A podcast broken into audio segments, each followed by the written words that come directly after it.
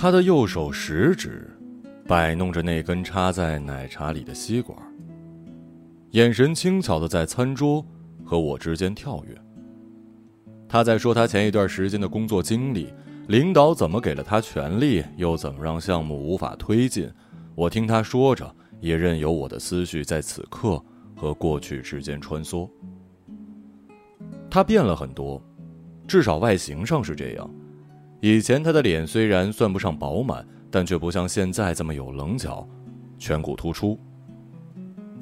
你怎么瘦了这么多呀？你在减肥吗？哦，我没刻意减，就是瘦了。天哪，真羡慕你。我看着那张明明没有忘记的脸庞，自己却像是硬着头皮想要热络起来一样，多说了一些。我前段时间吃减脂沙拉，吃了一个多月，发现自己那个月银行存款少了一千多块之外，就没有任何变化了。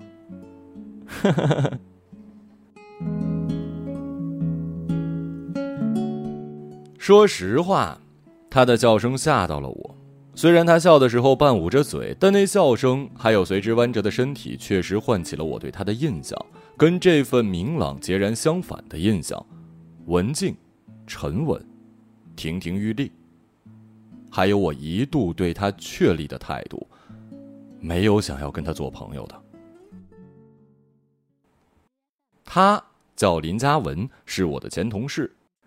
说来也巧，我跟他同一天入职，而且属于同一个部门下同一个小组里的同一个职位。那是我大学毕业之后第一份正式工作。中秋节收假之后的第一天，我带着雀跃的心情出门，在路上用美颜相机自拍了一张，一大束有方向的阳光从我背后左斜方上直直穿进了画面，不甚欢喜。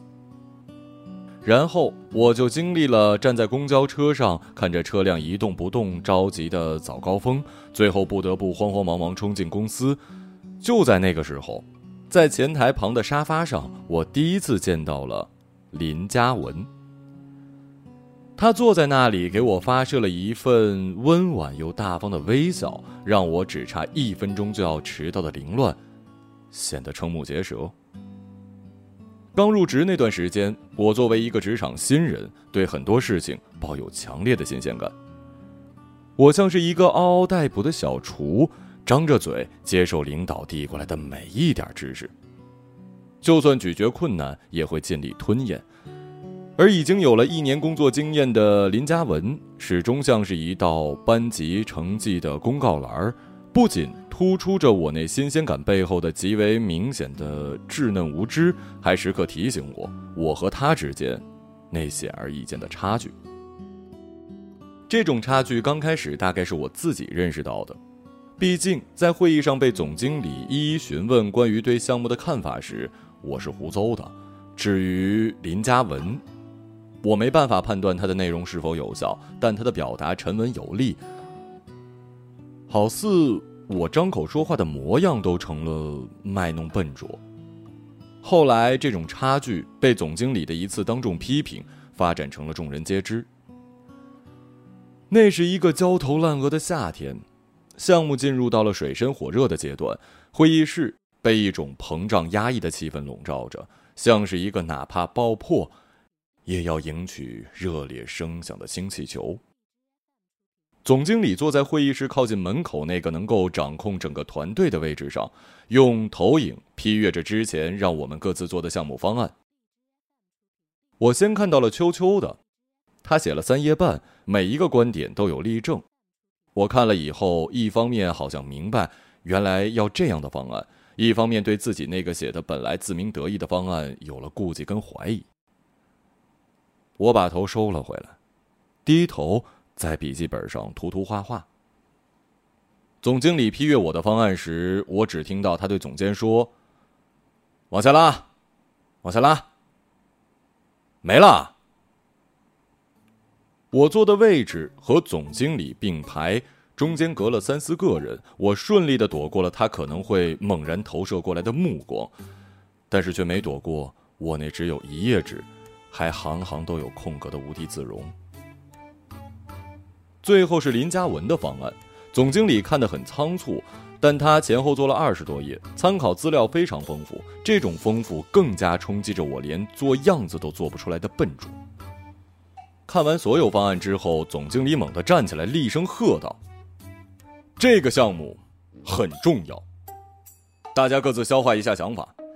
有些人做的还不错，看得出来是用心了，但有些人做的相当差。”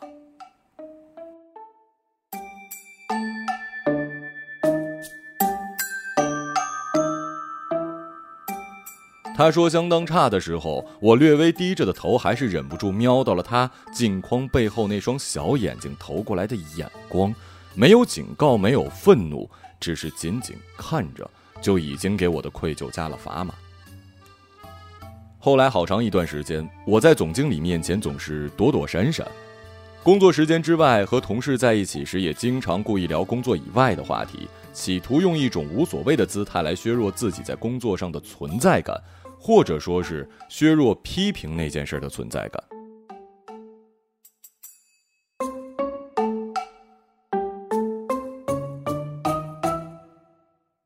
秋秋前段时间去了趟日本，你知道吗？我吃着餐担面，尽可能的拓展我与林嘉文之间的共同话题。我看到他发的朋友圈了，不是韩国吗？哈哈，是日本，BigBang 在日本的演唱会。我记得当时在公司那会儿，你们俩还去工体看来着。对啊，但那个时候是整个 YG Family，好嗨的呢。当时去看那场演唱会的还有总监，虽然我和他的座位中间隔着秋秋，但我还是对他有所顾忌。公司组织去郊区团建那天，在大巴上，他都还在找我要策划案的想法。我其实并不是说不想交作业。但他完全不知道，对于一个新人来讲，你想到什么就写什么，背后是一个多么没有方向的迷茫啊！当然了，林嘉文早就把作业交给了他。想到这里，没有想和林嘉文做朋友的原因，彻底明晰了起来。差距，各方面的差距。香港什么大学毕业的，我并不记得。当初好像也并没有想要弄清楚，毕竟“香港”两个字就让我耳朵避之不及了。每次开会和他一起走向会议室的过程中，我都像是短腿的小柯基，在拥有着贵族气质的萨摩耶旁边小跑。我也认了，毕竟他总能让人情不自禁地向他投去眼光。身高在一六八上下，他的腿至少长到了我的腰。精心梳理过的黑色长发总是服帖的在脸颊两侧，皮肤白嫩滑溜，妆容自然而沉稳，总是穿深色系、质地高级的服装，怎么看都脱离不开精致。而我呢，大学毕业没多久，延续的还是学生时期的小清新路线。喜欢，并且特别喜欢穿我那件宽松的薄荷绿波点 T 恤，还会配上纱裙。哎呀，现在想想，真是臃肿的可怕呀！留的长发已经在自己经济能力的范围之内尽力去打理，但还是很毛躁，总像是被电过，杂乱、蓬松，还经常想要化妆，又不善于化妆。把自己的眉毛画的有点像蜡笔小新，也会因为廉价的眼线笔，时常在公司的洗手间发现自己本来就不怎么明显的黑眼圈处在肿胀的状态，怎么擦都擦不掉。那个时候，出租屋就像是我的庇护所，搁置了我残存的兴奋与油然而生的失落。我经常跟我的室友吐槽林嘉文。说我还在用邮箱跟总经理交流的时候，他已经加好了微信。还有他在我们同事之间不爱说话，在领导面前却掷地有声，滔滔不绝。室友听了之后，像尊佛陀一样，用慈爱的面容提醒我：“你小心点儿，这个姑娘城府很深的。”后来呢，我便开始刻意的跟坐在我旁边的林嘉文保持距离。有时候他扭过头来跟我说话，我会轻微的扣一下电脑屏幕，或者假装顺手拿起身边的资料，想要挡住他的视线。我自以为是的认为他会剽窃我的一切。然而，我的小心翼翼还没有建立起习惯性的防御墙的时候，有一天，他拉着我的衣袖摇啊摇，弄得支着脑袋、完全背对着他的我更不愿意转过去面对他时，他发微信告诉我，他。要离职了，入职九个月，他被跳槽了的总监带走了，据说工资是我的三倍还多。我看着对面那个吃着烧鹅饭的林嘉文，棕色齐腮短发，大 C 字内扣卷，并没有以前那么规矩服帖，有些随意也不杂乱。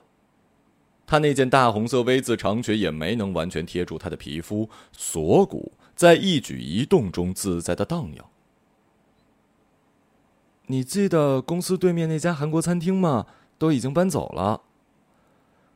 我在聊天中渐渐消解了时隔三年多再次见到林嘉文时的陌生感，想到什么就说什么。哦，我知道，那天我路过看了一眼呢。那家韩国餐厅是我职场生活的标记点之一了。我们部门的小姐妹中午经常一块儿去那儿吃饭，有时候去了没位置，还得跟人家拼个大圆桌。但无论我们坐的是大圆桌，还是仅仅只有我们的小方桌，餐厅里都很容易就流窜着我跟秋秋的声音。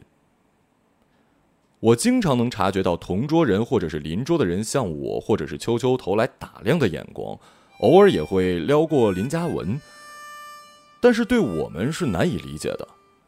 到了林嘉文，就成了疑惑和同情，好像他走错了次元。我也瞄到过林嘉文的眼神，他会在我们聊得极其张狂时张望四周，像是怕被人听到我们谈话的内容，又像是过于在乎高声喧哗带来的负面影响。他看起来是谨慎的。我忽然想到了那张自拍照。照片上，他们俩用轻微的笑容散发着一种相处时的柔和。我还记得当时秋秋在那张桌上吵着要看你跟你男朋友的照片呢。我喝了口奶茶，哎，对了，你们结婚了吗？我说出这句话的时候，感觉自己真够生硬的。虽然过去三年多了，也不至于上来就问结没结婚吧。这么多年来，我还是没能掌握如何活得体面。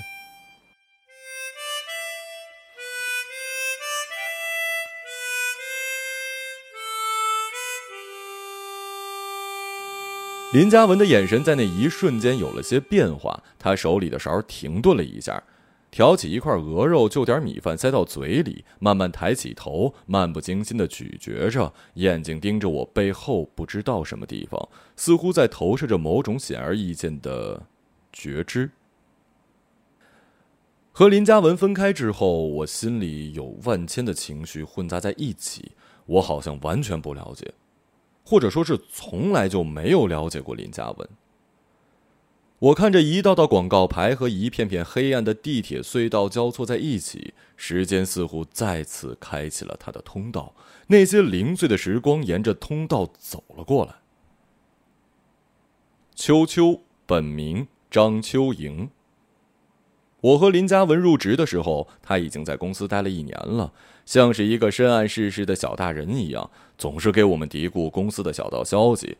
什么谁谁谁是老板的亲戚，谁和谁有一腿，谁仰仗着自己的资历在公司胡作非为，哎，具体说什么我记不太清了，但却记得有一天，他跟我和林嘉文打招呼的时候，那让人不知所措，他自己却深深自我陶醉的笑脸。我跟你们讲啊，我这人呢，最擅长。他的工位在我跟林嘉文的背后，他总是喜欢用臀部的力量划着他的滑轮椅过来跟我们说话。迟到。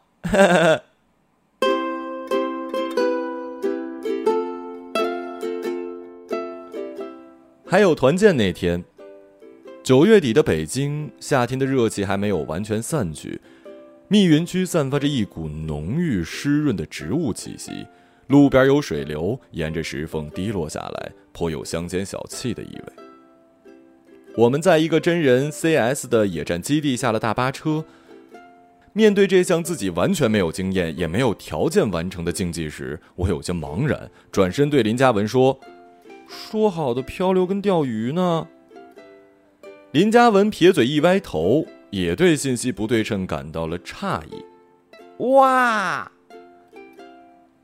秋秋的兴奋直接穿过我还放着歌的耳机，冲进我的耳道。他走到我们前面，手脚像是被松了绑一样，来回上下活动着。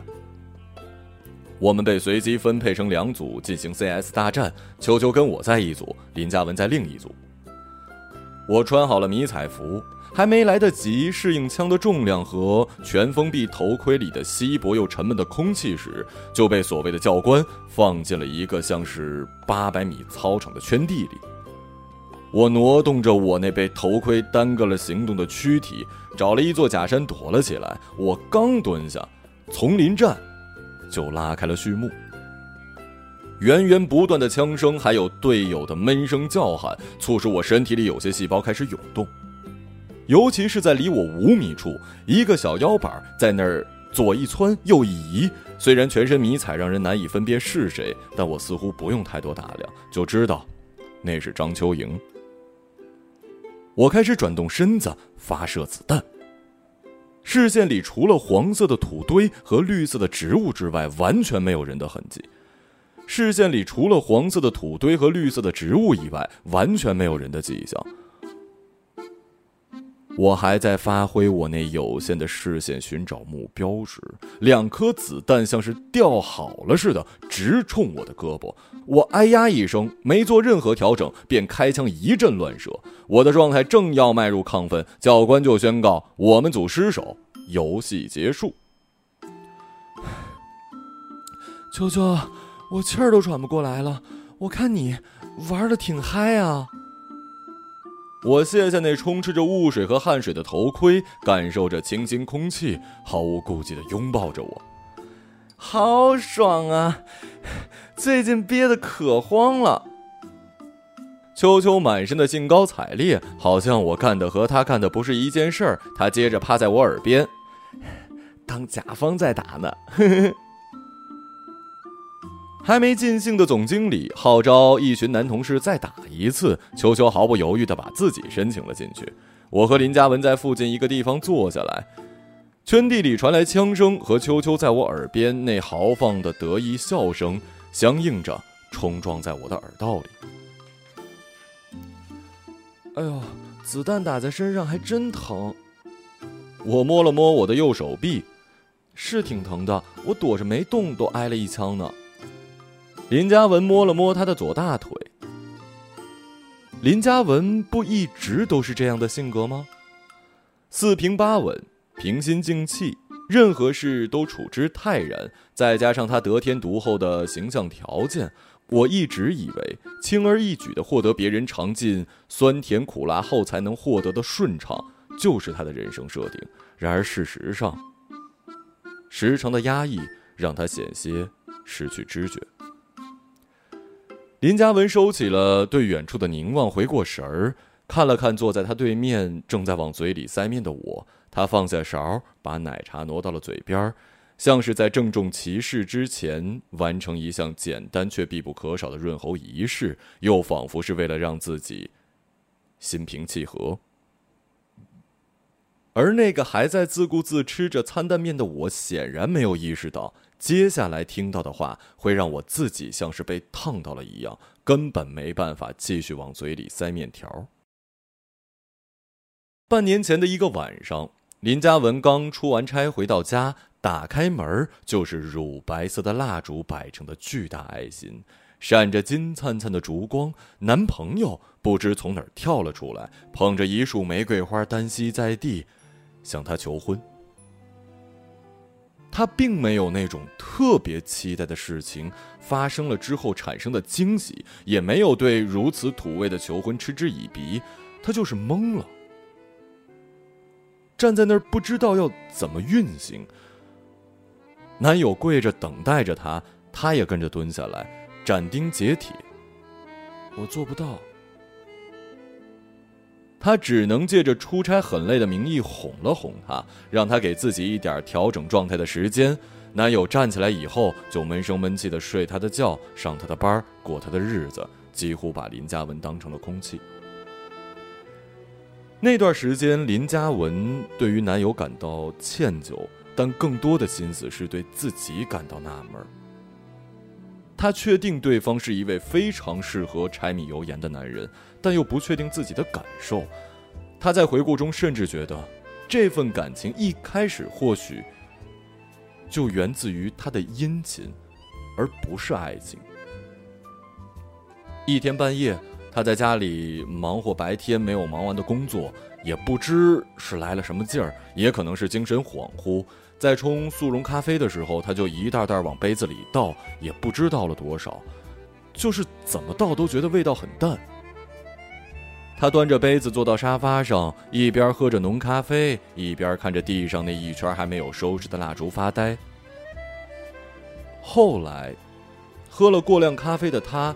一直手抖，一直心慌，什么都不干，也什么都干不了。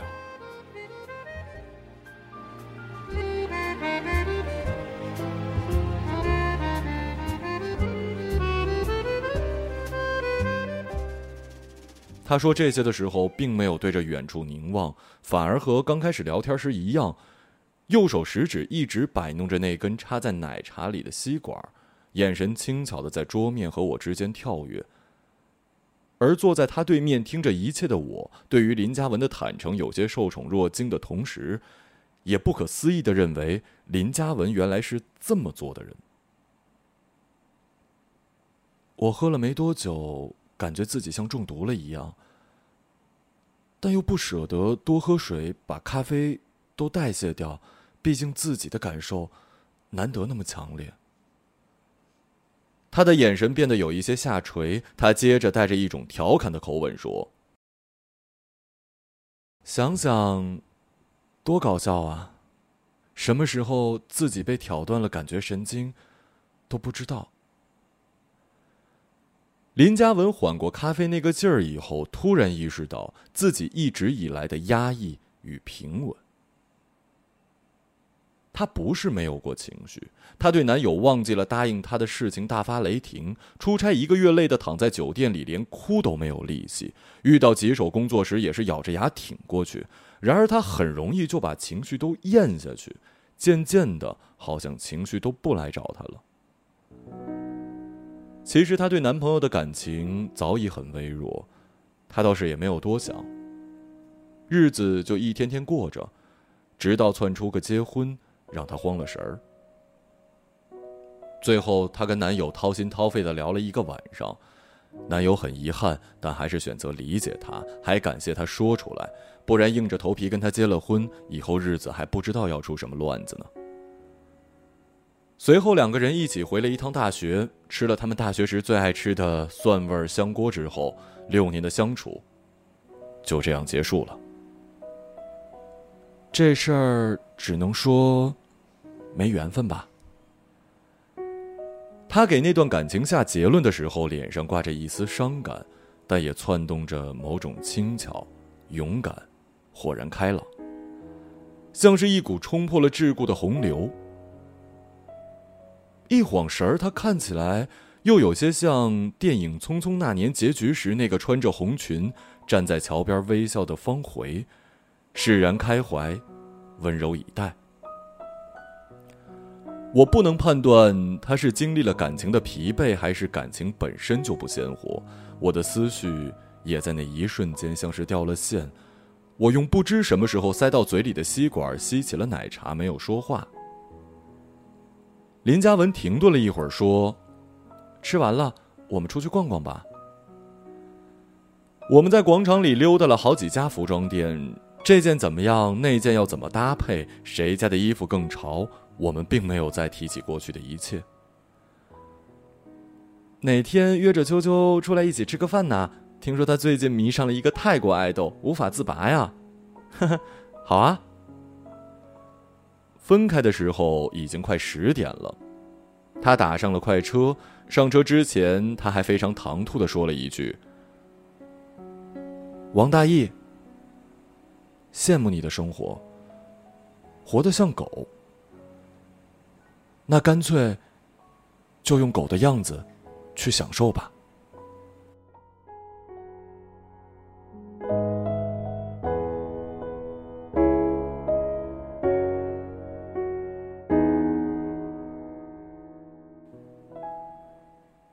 我站在路面，被这突如其来的不知是褒奖还是讽刺的评价弄得有点惊慌。我跟他挥完手，转过身时，就想起当年室友对他的评价了。怎么说呢？这话听起来是蛮有城府的。地铁外流连的光亮抚慰着这座城市的夜晚，对林嘉文来说，烈一点挺好的吧。就像那个被毫无预料的抛进了 CS 战场，依然能安然自得的疯狂发泄的张秋莹。我没想到这么随便一见，我对林文佳的态度变成了可以长线来往。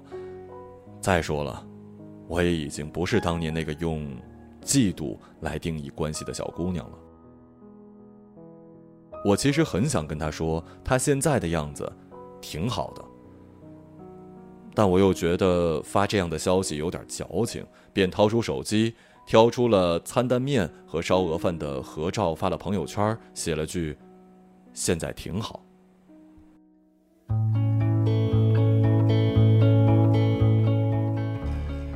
原来时势英雄，在这个看起来没有危机的时代，不再是披荆斩棘，而是如何让自己的生活有点烈性。你说林嘉文怎么不喝个烈酒之类什么的呢？回头一想，嗨，他是林嘉文呐，不是张秋莹啊。他就是那么以身作则的告诉我，如果浓咖啡能苏醒生活的话，喝下去。